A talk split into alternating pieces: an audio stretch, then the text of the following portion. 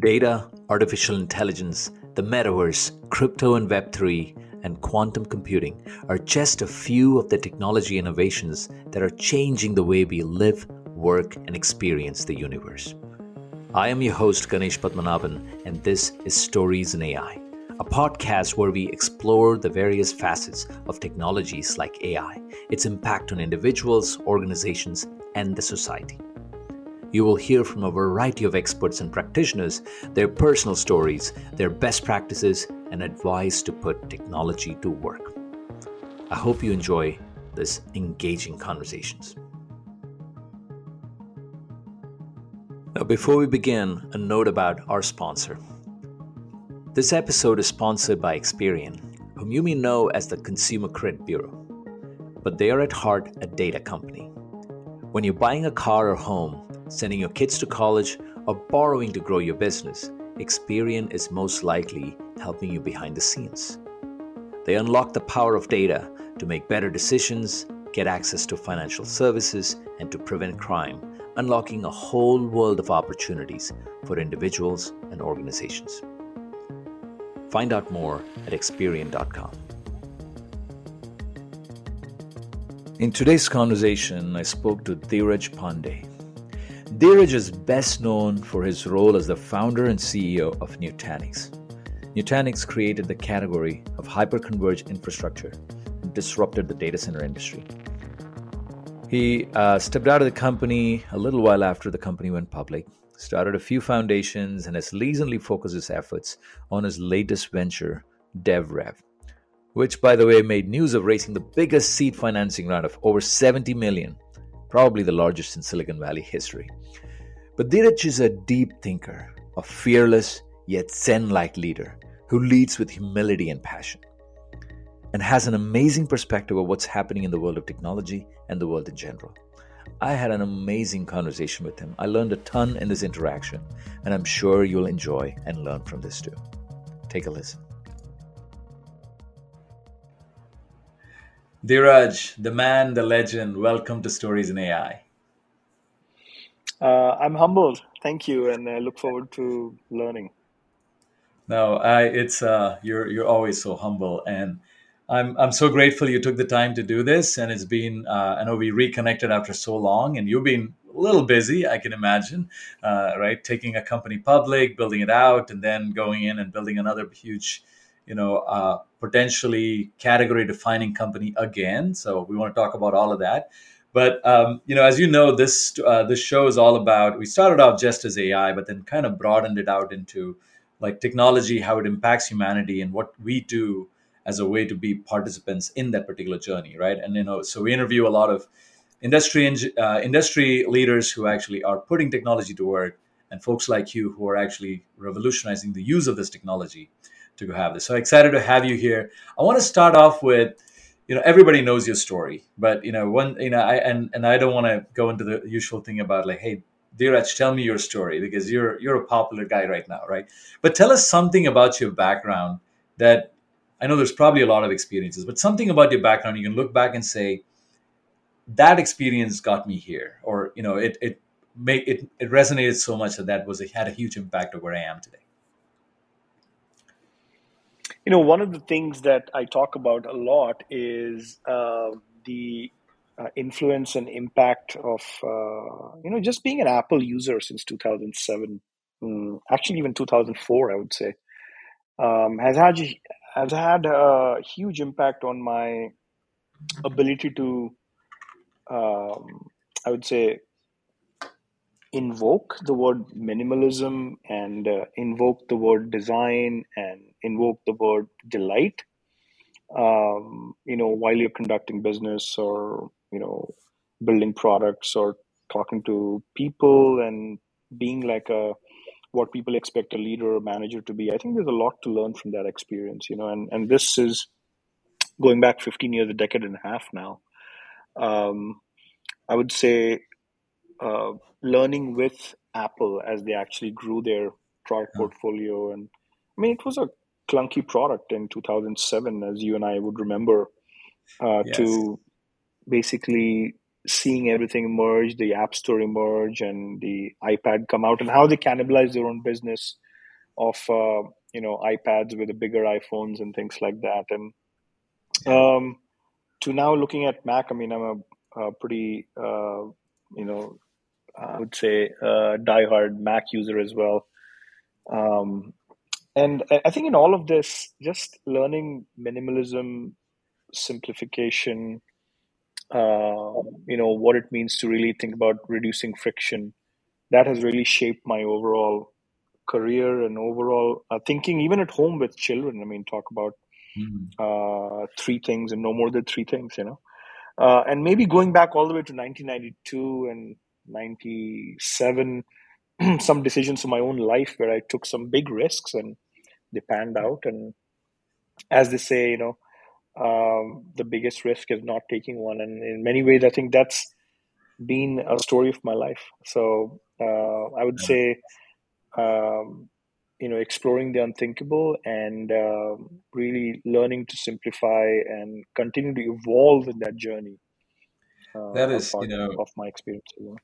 That's that's uh, that's so powerful. And in fact, you know, for the record, in 2007, I wasn't using a Mac because I was a diehard Dell guy, right? So I was a Dell for 11 years, and I left only in 2016, and then I fell in love with the Mac, of course, after that, right? So, uh, but no, it's such a such a beautiful thing, right? How little things in life in general, right, where you start seeing this thing and you start seeing association, um, and you use the word minimalism and simplification and stuff too in a lot of ways when i see you beyond your technologist background and you know how you are as a leader and a lot of the writings you did and, and how um, from my other friends in Nutanix who tell me and how you you know conduct business and how you treat people there is so much of that you know i would kind of call it that zen calmness to it. And i want to actually explore that a little bit later with you on that right? But um but it's fascinating how little things just add up and kind of gives you perspective and then it kind of carries on with you uh, as a bubble through your life right? So um, pretty awesome. Let me let me start off with asking you about how does Dheeraj Pandey see the world today right? We have a lot of things going on. Um, you know just coming out of a pandemic. You started a new company and uh, I love that. You know, we're gonna kill the PM post that recently you just where you it, it's the anti uh, post that you did, right? You know about the, the, the role of the product manager. So, how does Dheeraj Pandey see the world today? Not just from a technology, but across what's happening around the world. Yeah, it's a very profound question, and I uh, think about this also from the point of uh, our children. You know, we have three of them, and we like, okay, uh, what's the world that they're headed towards? And some things are very clear. Um, you know, with the uh, advent of video and bandwidth and all that stuff, you'll start to see a lot of businesses, you know, basically expand and use uh, different parts of the world for many things beyond just offshoring and outsourcing and back office uh, work. I think there's going to be front office work happening from all over the world. Uh, that's for sure because the whole generation of people who are willing to actually align with your time zone if that's what it takes to sell to you or to support you or demo to you or um, make you successful uh, in customer success and so on so i think that is one thing that is here to stay and if anything uh, covid taught us that uh, a lot of yeah. field reps were really uh, doing the job like an inside salesperson would do and still go close large deals you know so yeah. video is here to stay, and um, uh, we got to make sure we don't overdo it. So there's going to be uh, a good balance between uh, the face to face and really coming and meeting people and building relationships versus doing a lot of transactional work on on video and remote. Um, I think globalization is at risk for sure. And again, this mm-hmm. is something that uh, you would hear in Davos, but it actually affects all of us. I mean, uh, I was reading this article yesterday about uh, about uh, Taiwan and, and, China. I'm like, wow. I just hope uh, we don't see another sort of war-like situation emerge here, uh, where all of a sudden the supply of semiconductor itself is going to be in question. You know, and how do we all deal with it uh, is going to be a big question mark there. You know, yeah. we all know about commodities and, and things like that. So, uh, you know, we we are in. I mean, it wouldn't be an understatement to say that there's some challenging times ahead. You know, yeah. uh, interest rates uh, are another question mark, and with that comes stock market and everything else. So I think, given all of that, uh, I do come back to the Zen thing you spoke about, which is so what's in your control, mm-hmm. and you can only take care of that. So uh, I personally focus on that, and I want the company to focus on things that's in our control, as opposed to try to surmise everything and think about uh, how it's all looking uh, not so happy. Know, I mean, definitely things are not looking as uh, as as happy. But at the same time, I feel like this idea that you can be more efficient in the business because of video uh, is a calming force and a compensating force there as well. That's interesting. You know, and a couple of things on that note. So, you know, video, globalization at risk and stuff. I also think that we probably, you know, rightly so, but early enough defined globalization a little differently than what it is turning out to be, right? The first thing that you mentioned, without with videos and with people and the access to the internet and connectivity across, there's a new mean for uh, meaning for globalization that's coming together, right? How do you collaborate at scale across different time zones and stuff?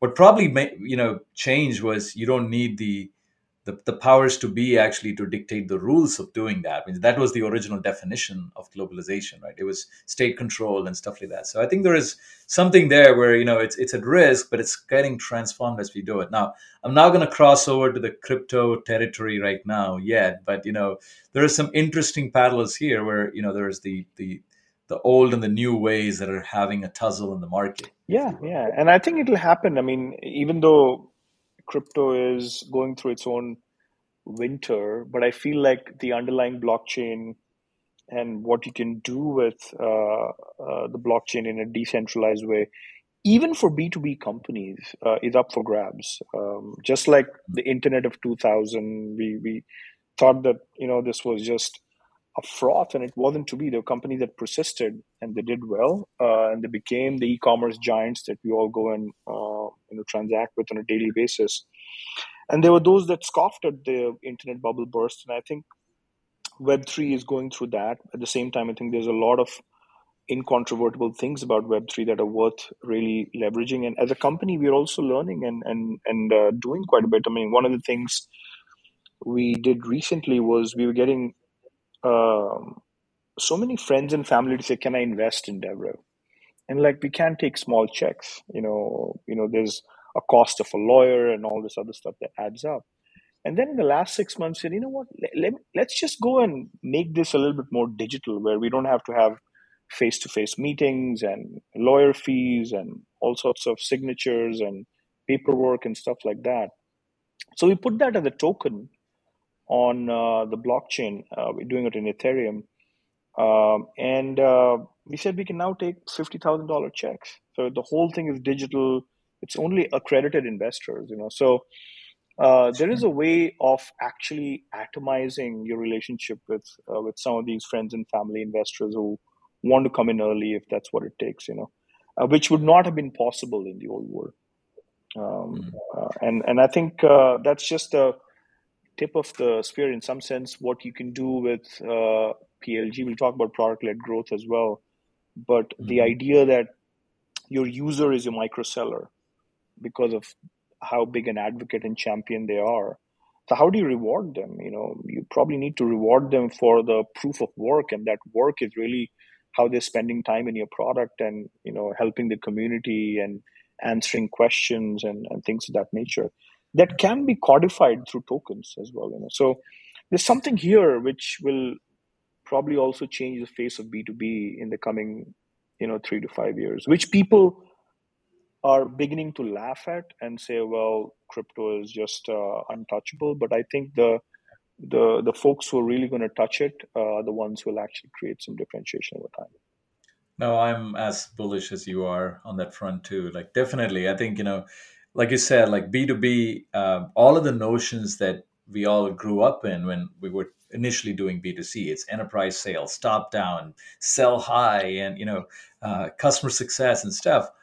All of that is now have the the the infrastructure in place with things like crypto, the blockchain and stuff to really disrupt. So I think if, if you really squint hard enough, you'll see all of those individual infrastructure pieces floating together. And back to what you guys did at Nutanix is how do you compose that to actually build solutions and solve problems, right? I think uh, mm-hmm. uh, it's pretty pretty yeah, amazing. And the, and there's one more thing about uh, you know obviously we talk a lot about AI as a buzzword, and um, in many ways, I mean, as I follow this movement the last couple of years, everybody said it's going to be TensorFlow, and you know Google is going to go big after it, and so on.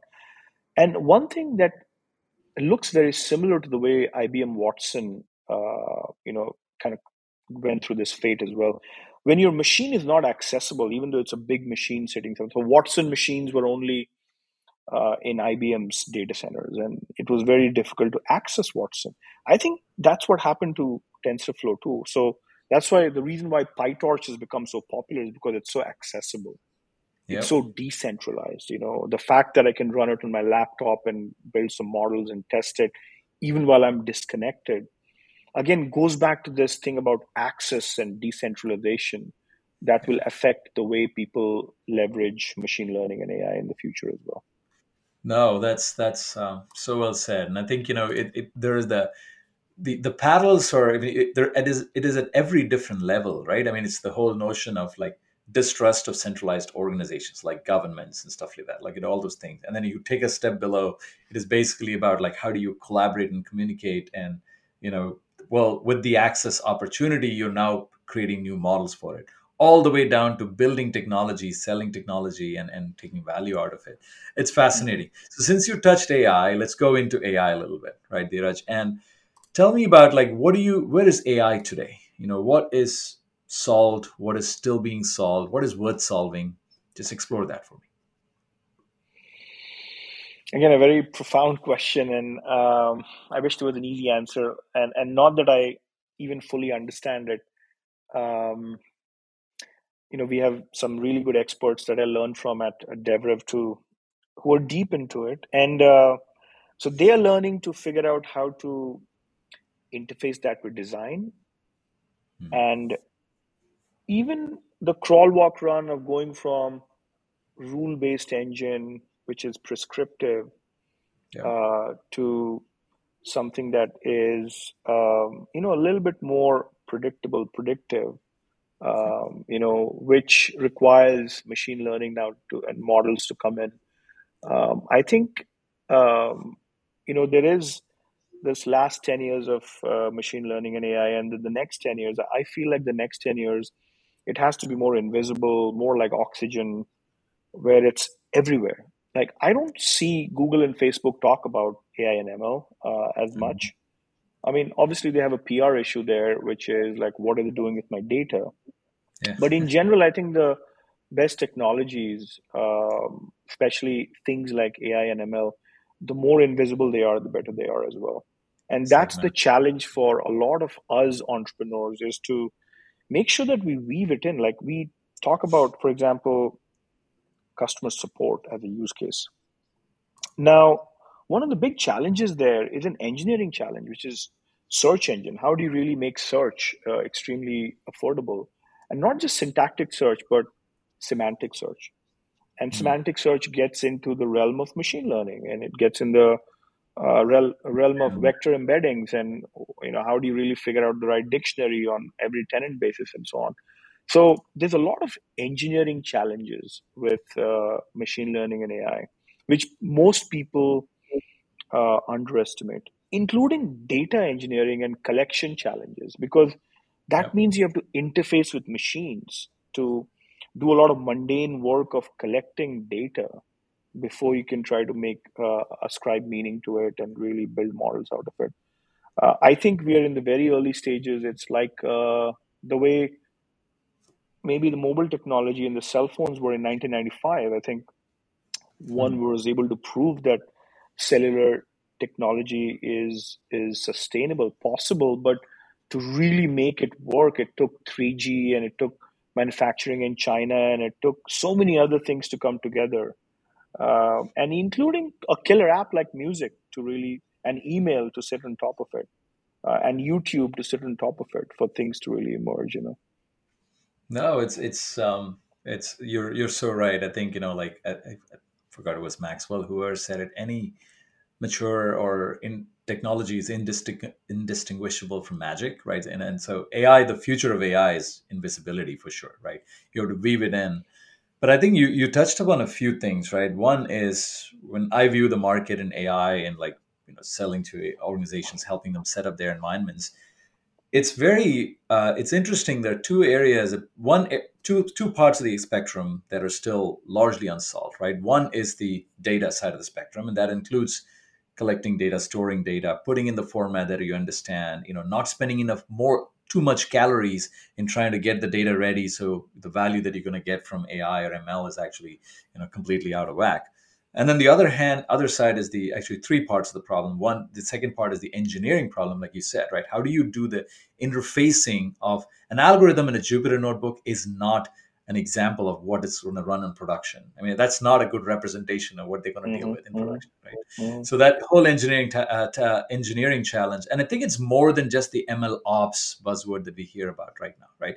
ML ops will solve parts of it, but it's going to be a lot of people, processes, handoffs, the collaboration between different parties involved in a, building an AI or an automated decision system.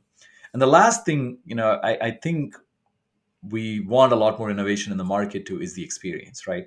How do you interface with an automated decision system or a semi-automated decision system? And back, it brings back to your original comment on like, you know, the Apple is the simplicity, the whole notion of looking at minimalism and stuff like that. There is I think there's a lot of opportunity still there because we haven't figured out the experience thing. I mean, like it's easy to actually give a recommendation, show you an evidence or an explainability, but a lot, you know, what what will you do when you don't want to show to the user that this is mm-hmm. actually AI, mm-hmm. right? I mean, it's invisible. You're right. Yeah. In fact, if anything, uh, I feel like AI and design are two sides of the same coin.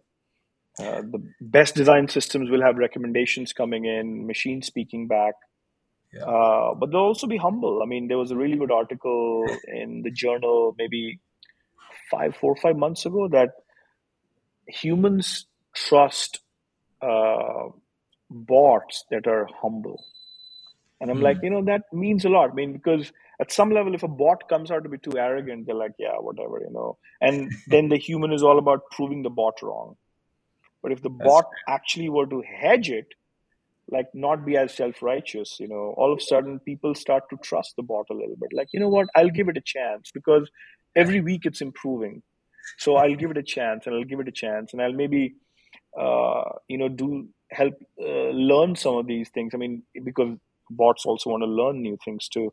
So there's there's a lot of uh, trust building that's also involved between humans and machines that people also underestimate here. But design will play a big role in this. I mean we I mean, one of the things, even at Nutanix and now at DevRev, um, we definitely celebrate design a lot. And think about it a lot and have hired quite a few of them. And uh, it's not an easy problem. What we are solving at DevRev is to get rid of lots of silos of tools, uh, you know, tools that are used for bug tracking by developers and ticket tracking by support people and instant messaging uh, by marketers and product managers. We're trying to bring this together and saying we don't need so many tools. And in any case, uh, you know, you don't want to pay for these things. And if you really want to bring them all together, design will have to play a big role. And you still need to think about personas and workflows and use cases and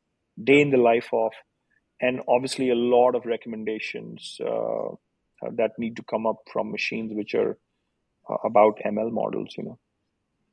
You know, it's interesting. I like the way you said it. It's like the AI and design are just two sides of the same coin, and it's almost like left brain, right brain, because one is all more mm-hmm.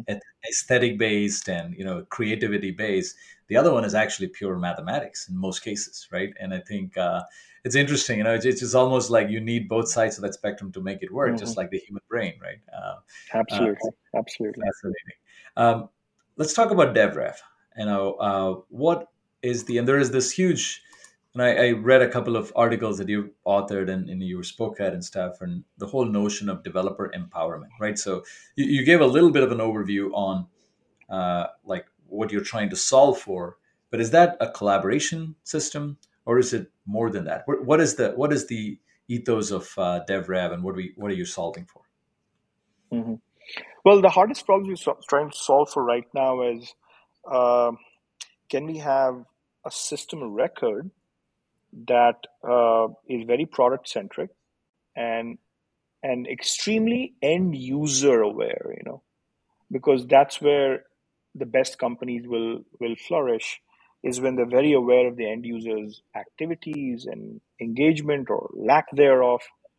And then what are they really using which is features and apis and you know what are the buying capabilities and, and so on uh, and of course there's the flip side to it which is the dev side you know microservices and components and um, you know libraries and things like that. So developers today spend a lot of time on the dev parts they're building and not enough on the rev parts that are being used or not being used and sold and bought and priced and packaged. So i think the goal is that if you put the product at the center or even the user at the center uh, you'll actually see a lot of these things emerge that you need to connect the two sides. You know there's a customer side of it and there's a maker side of it which is both product manager and the developer side of it.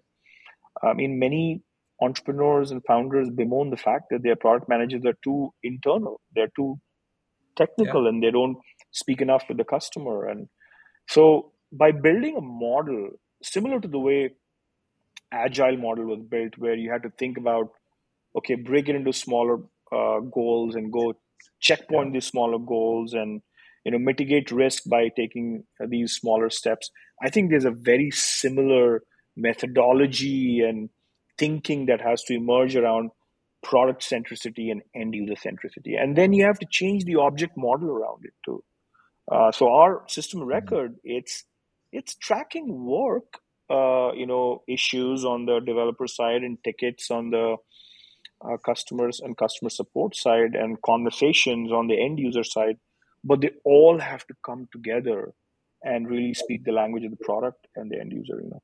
So we're building that system record and now when you build a system record the question is is it only built for the small and medium business where you go sell them an app and the app cannot change often enough and it'll only have limited features cannot be configured cannot be programmed cannot be customized? Or you're building the system record that's highly programmable with a workflow engine highly hmm. customizable mm-hmm. object model. So we spend a lot of time doing that so that we're ready for the more complicated customers and discussions. So that's one piece. And the second one is engagement. Like, okay, systems of record have been boring. Nobody wants to go to them. They're slow, they're stodgy, they have too much metadata. It's only built for reporting for managers. Managers hang out, doers don't hang out. How do we make it fun for the doers? Uh, like the way Slack was, unstructured and you know free flowing, and anybody can create whatever channels they want. So you don't want to lose out on the free flowing nature of it, uh, which is extremely social and grassroots up. Mm-hmm. But at the same time, as you grow into a serious business, you need structure, you need accountability, you need SLAs and prioritization and attribution and ownership and all those things that need to come through metadata. So I think the, the thing that we're really trying to balance at DevRev is can you bring a system of record that's very modern, very product centric, very user centric, so that customers actually become our customers can become customer centric companies. But at the same time, don't make it a stodgy system of record.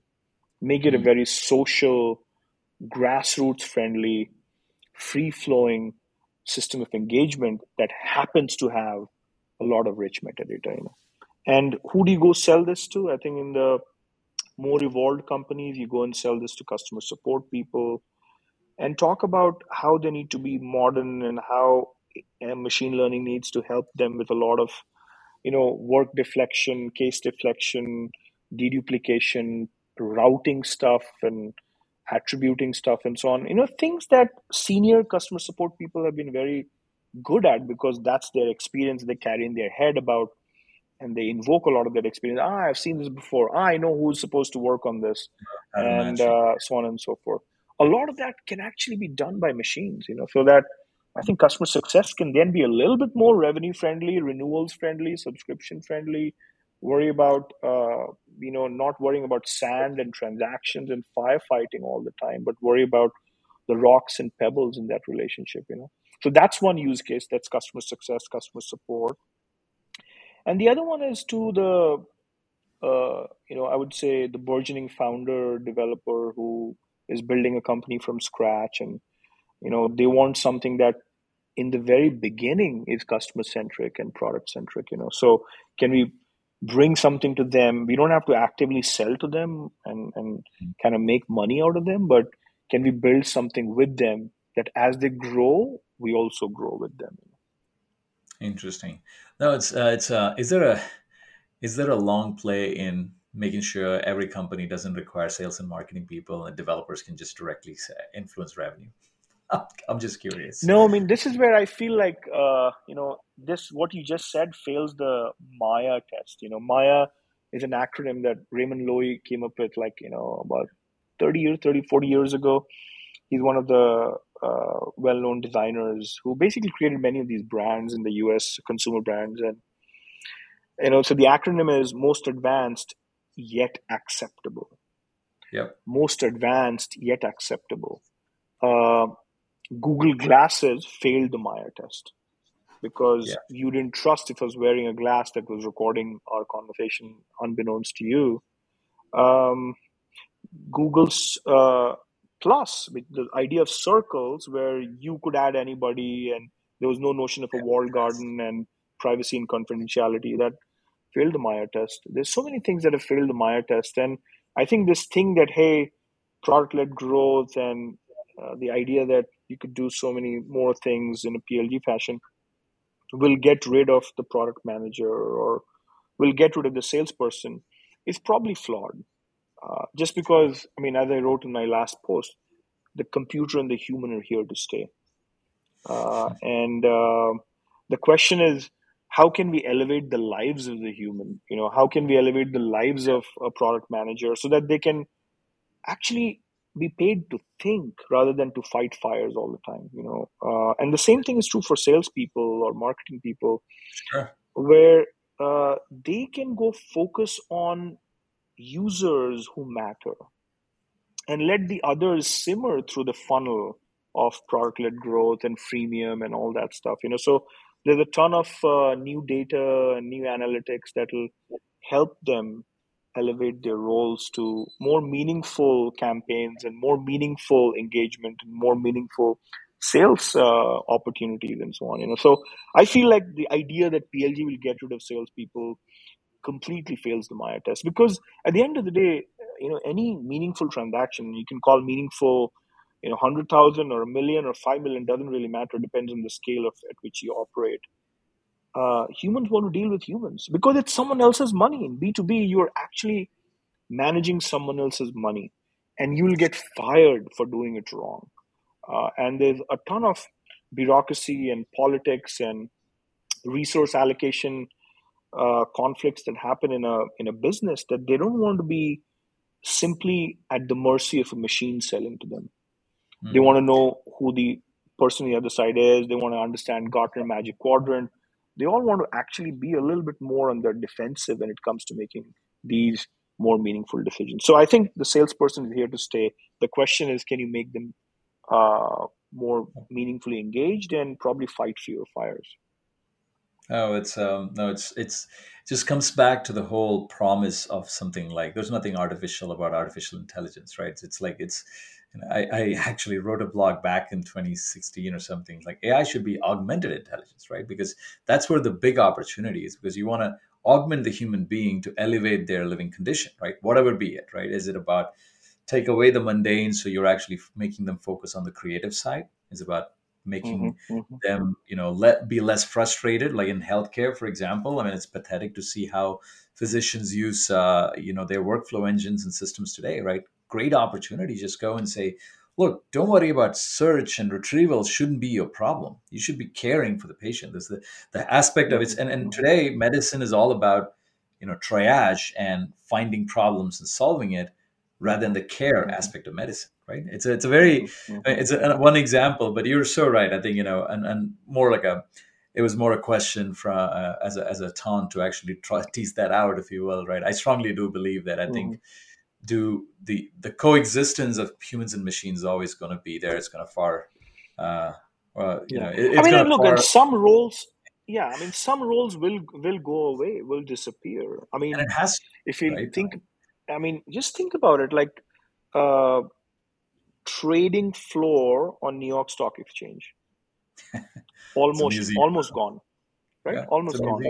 Now, that's not because of AI as much as it is because of digitization. You know, the fact that sure. people didn't want to really do this physically and and machines were doing it and you know now there's so much high frequency trading and you know there's a lot of algorithmic trading now that happens you know Yeah. so many roles will disappear uh, the question is how do these folks actually go do bigger better things so banking is still a large business trading is still a large business for goldman sachs and jp morgan chase and morgan stanley the question is how do they actually go and make it more meaningful for uh, impatient user that wants to transact in seconds not minutes or hours you know?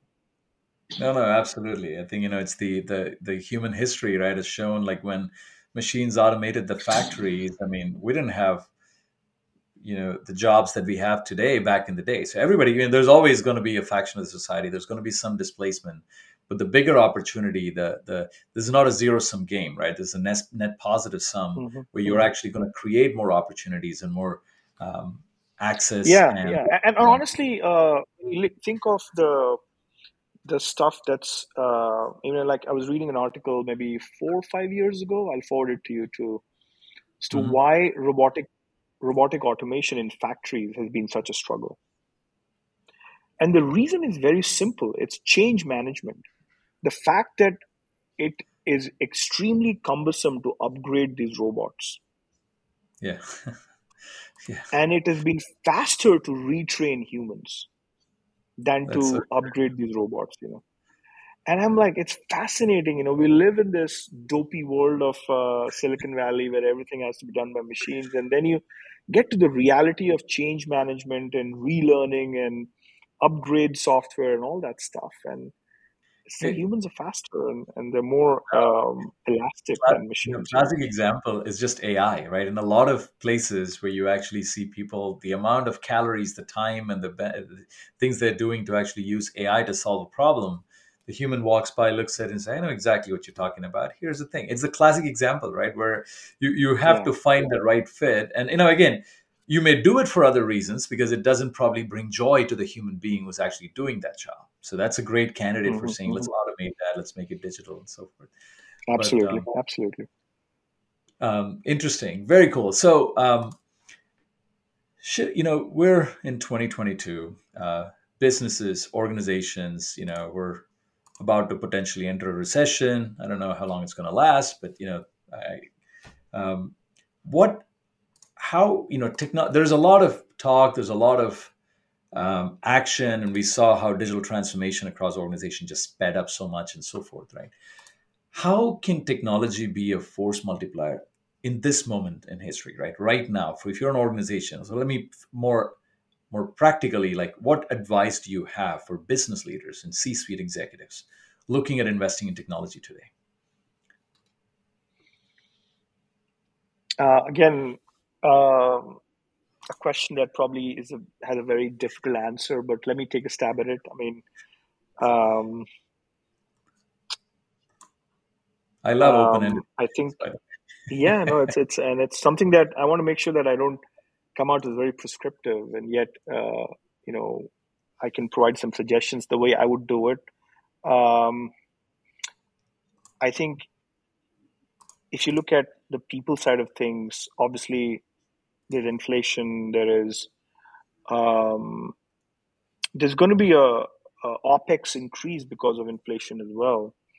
And uh, i think one has to think about going and getting talent anywhere and everywhere you know and that means uh, you know being flexible on other parts of the us as well you know what does it mean to go hire people not just in texas but also in florida and in colorado and wherever else i think so we have to be more open to that it's not a perfect world because people will say when you're really building something from scratch, you need everybody here. So that's where design will need to come in, organizational design. Like, how do you bring people together X number of times a year so that they can still go back and work from wherever they are? Uh, I think is a piece that uh, will become the order of the day, uh, given where the demands are for this market. Um, I feel like uh, there is extreme room for consolidation, and that's basically a self fulfilling me uh, thing for me to say. But there's lots mm. of tools, and uh, if anything, SaaS has created a prol- proliferation of uh, of uh, companies and tools as well because it's become that much simpler to engineer a product um, yeah, on a website and, and then the cloud. So now, how do you really bring them together? I think the, the chemistry between between products is missing. There's still a lot of silos of tools and products. So there will probably be a need for consolidation, just like there's going to be consolidation of companies in these coming three years. There'll be consolidation of workflows and consolidation of tools as well that'll happen. Um, sorry, I just dropped my um, AirPod here. Um, can you hear me now? Yes. Yes.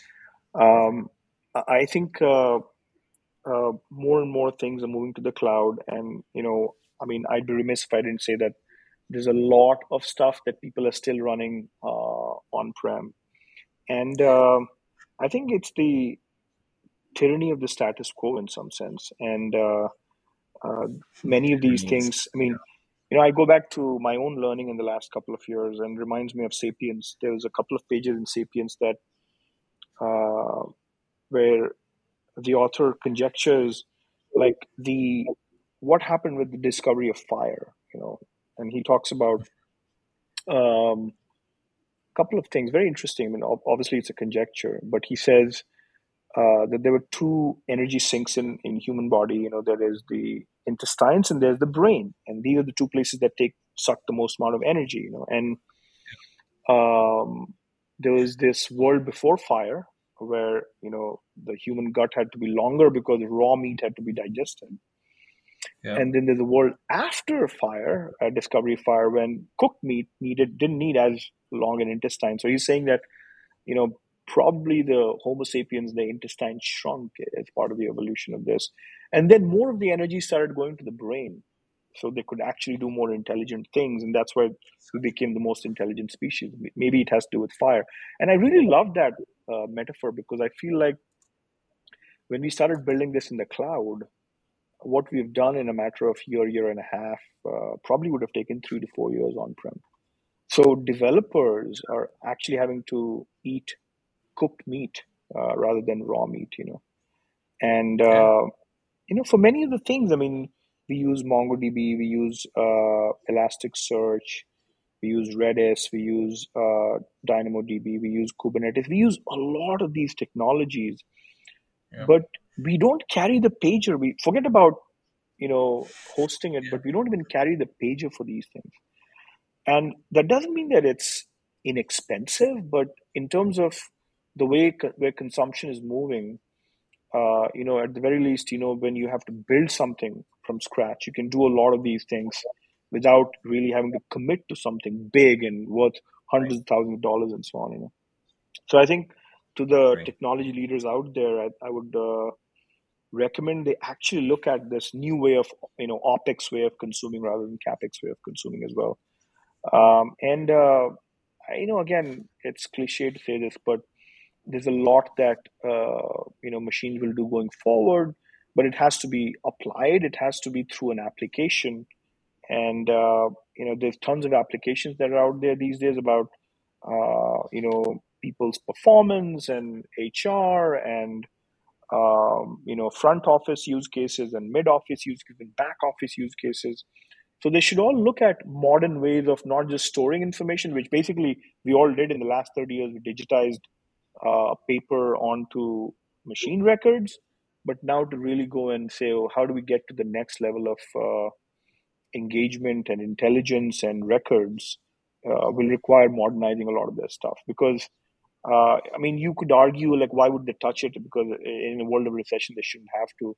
But I feel like the maximum innovation actually happens uh, in the next three years where new technologies, new products will come out, and the pent up demand will speak. Um, you know, you look at the early 1990s, you look at 2003 and beyond, you look at 2010 and beyond, and you realize how so much innovation actually happened in those years, which basically was waiting for demand, and demand came, and purse strings opened up, and you know, very Yeah. large companies were formed. So I feel like uh, the real lesson for the technology leaders is uh, keep an eye on what's uh, really being innovated upon because in the next couple of years, as you get more confident about spend, uh, you'll need to start to go and invest in some of these new things as well. That is awesome. And and the last thing that you just said also, you know, given these kind of downturns or recessions also cause that, it also creates a constrained system, which is actually really good for innovation in general right. as an ecosystem. Absolutely. Absolutely. I mean, the constraints are never a bad thing. I mean, necessity mothers invention. I mean, you know, we raised uh, upwards uh, 60 to 65 million dollars in a seed round in probably Silicon Valley history's largest seed round. But we are still acting like we're a very small company and we've only raised 10 million as opposed to 65 million. And that those constraints help because um, you know, there's a really good podcast. Speaking of uh, podcasts, you know, by Brene Brown. excuse me. Um, it's it's uh, she goes through the book Stretch, and she talks about stretchy versus chasey. And I think now is the time to stretch, you know, as opposed to chase. And the time to chase will come, but it's probably two years out. That's awesome. Awesome. Very good. I want to, you know, explore one more topic and topic of entrepreneurship and leadership in these turbulent times, right? And it's probably has to do with the initial part of the conversation we talked about that Zen, the whole notion of how do we actually just control the things that we can control or focus on the things we can control and stuff. What's your advice to, and it's the flip side of the same question, but advice to entrepreneurs and leaders out there who are managing these turbulent times, right? With, you know, founders like myself, yourself, you know, found, you know, folks who are thinking of entrepreneurship right now, give me a, a you know, somewhat prescriptive uh, guidance for them, if you will. Hmm. Well, um, you know, I, I say there's you can have a war within your mind uh, of all the self doubts and what's not going to work. But what always helps you is when you talk to customers, uh, because then opportunities arise, and you're like, oh wow, they are actually looking at that very delightfully. So you know, so the more time entrepreneurs and founders and leaders spend with customers, the better it is for everybody. You know, because then Not the VCs, fighting within. Say that again. Not the VCs, but the customers. Customers. Not the VCs. because Yeah. that's yeah you're right i mean of course you need money as well so do whatever it takes to raise capital but uh, get the dopamine the endorphin the oxytocin the serotonin. Get the edso as mike simon sinek talks about it from customers you know talking to customers. And uh, even hiring people when you know i look at uh, employees as customers too and how do you really spend time with them and you know get to understand them so that they also have a bigger sense of belongingness and ownership of the company as opposed to just being a cog in the wheel you know. It's really really important you know um, so get get the get the dopamine and the endorphins from talking to these customers um, i think breathing is very helpful you know uh, one of the things that has uh, helped me as an entrepreneur just one moment you know my it's my eight year old you know just one moment Sure, sure, sure.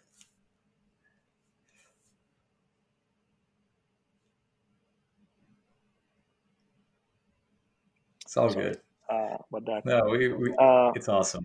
no it's, it's an example of life how yeah hybrid life yeah truly life is, right? right I mean, it's not work or uh, home anymore. Go ahead. Sorry. you're right Yeah. you're right you're right um, the second thing is i mean breathing i think you know there's tons of naysayers you'll have along the way people who laugh at you uh, the fence sitters who actually feel like you know i'm still going to wait for other fence sitters or other believers and then finally the believers and i think uh, somebody i don't know probably 30 40 years ago talked about the uh, the bell curve of uh, adoption of any new product and that's a rite Yep. of passage and i think everybody should normalize that that you will lead you know have to deal with a ton of late majority and laggards who are being paid to Yeah. not take risks you know they'll not take risks you know until this product really has gone through the hump of the bell in some sense you know Uh, so deal with the innovators and the early majority majority folks, the early adopters. Find them. There has to be a way to qualify them, you know, and know how they do what they do, why are they the rebels in their organizations, and so on. I think it's really important to normalize that because the world is not uh, just built for one kind; it's built for a whole bell curve distribution of folks who take risks and folks who don't take risks. You know, and finally, conserve cash. You know, I think uh, it's trying to be stretchy, and whatever it takes to stretch uh, the dollar, uh, it's the right thing to do right now. You know. Awesome. Dheeraj, what a pleasure. Thank you so much for spending the time. Uh, can I ask you one last question, more uh, probably a little personal question? Mm-hmm. What's your morning routine like? Just give me your morning routine if you have one. I mean, yeah, um, I think uh, work begins early for me now these days. Um, and when work ends late for me, I sleep a little longer. Um, I, I make sure that I do sleep well, um, at least seven hours, and I try to. Uh, these days, I'm actually doing yoga late in the night so that I can sleep better. Um, you know, and uh, a good hack, at, actually. I, you know, at very low temperature, I think I've been told it has to be six, seven, six, eight Fahrenheit. So I'm doing some of those things. Uh, when I wake up, uh, you know, I'll be honest, I've not been disciplined enough to not touch my phone. So I do touch my phone. Uh, and then uh, I have a really good coffee machine in which I've started to make my own oat milk cappuccino and you know i'm trying out new things in the in the coffee machine uh, and uh, then saying good morning and and love you to the kids and my wife and basically start with that. And then of course i'm a sucker for news and i need to get to news. I need to get to the stock market uh, and look at how things are. But uh, i think you know that's how my day starts. And then of course meetings and customers and all that comes uh, relatively quickly. Do you meditate regularly? I uh, do yoga, and I used to do it with uh, a trainer, uh, with a teacher, and I continue to do that. But uh, also these days, I'm trying to do it on my own because uh, I feel like um, stress also brings. I mean, I am going to turn 47 this August, and you know now I need to also worry about how to age gracefully and and you can see the body parts that actually are beginning to make a little bit of a squeaky sound and so on. so you got to take care of things a little bit as well, you know, and eat That's well, and of course, as I said, breathe and sleep well, you know. That is awesome, Dheeraj. This has been such a pleasure. Thank you so much for spending the time. Where can the viewers and listeners find you on the internet, other than news? Uh, on uh, Twitter uh, at Dheeraj, uh, D H E E R A J, and also okay. on LinkedIn. Um, I'm uh, equally accessible. I respond to everybody, and I and I'm a sucker for hearing from people. You know, um, as long as people are constructive and positive and authentic, uh, I'd love to respond to them. That's amazing, Dheeraj. Thanks so much. Such a blast conversation. Really appreciate it. Thank you. Thank you for the opportunity. I hope you enjoyed this conversation. If you did, I encourage you to do three things. Number one, share with your friends and family. If someone else can learn from this, get inspired, and take action, they need to. Number two, subscribe so you do not miss a single episode. You can do it at your favorite podcast location or at youtube.com. Number three, let me know if you have any questions, comments, or ideas for me or my guests. And check out storiesinai.com to access show notes and more resources. Thank you for listening. See you next time.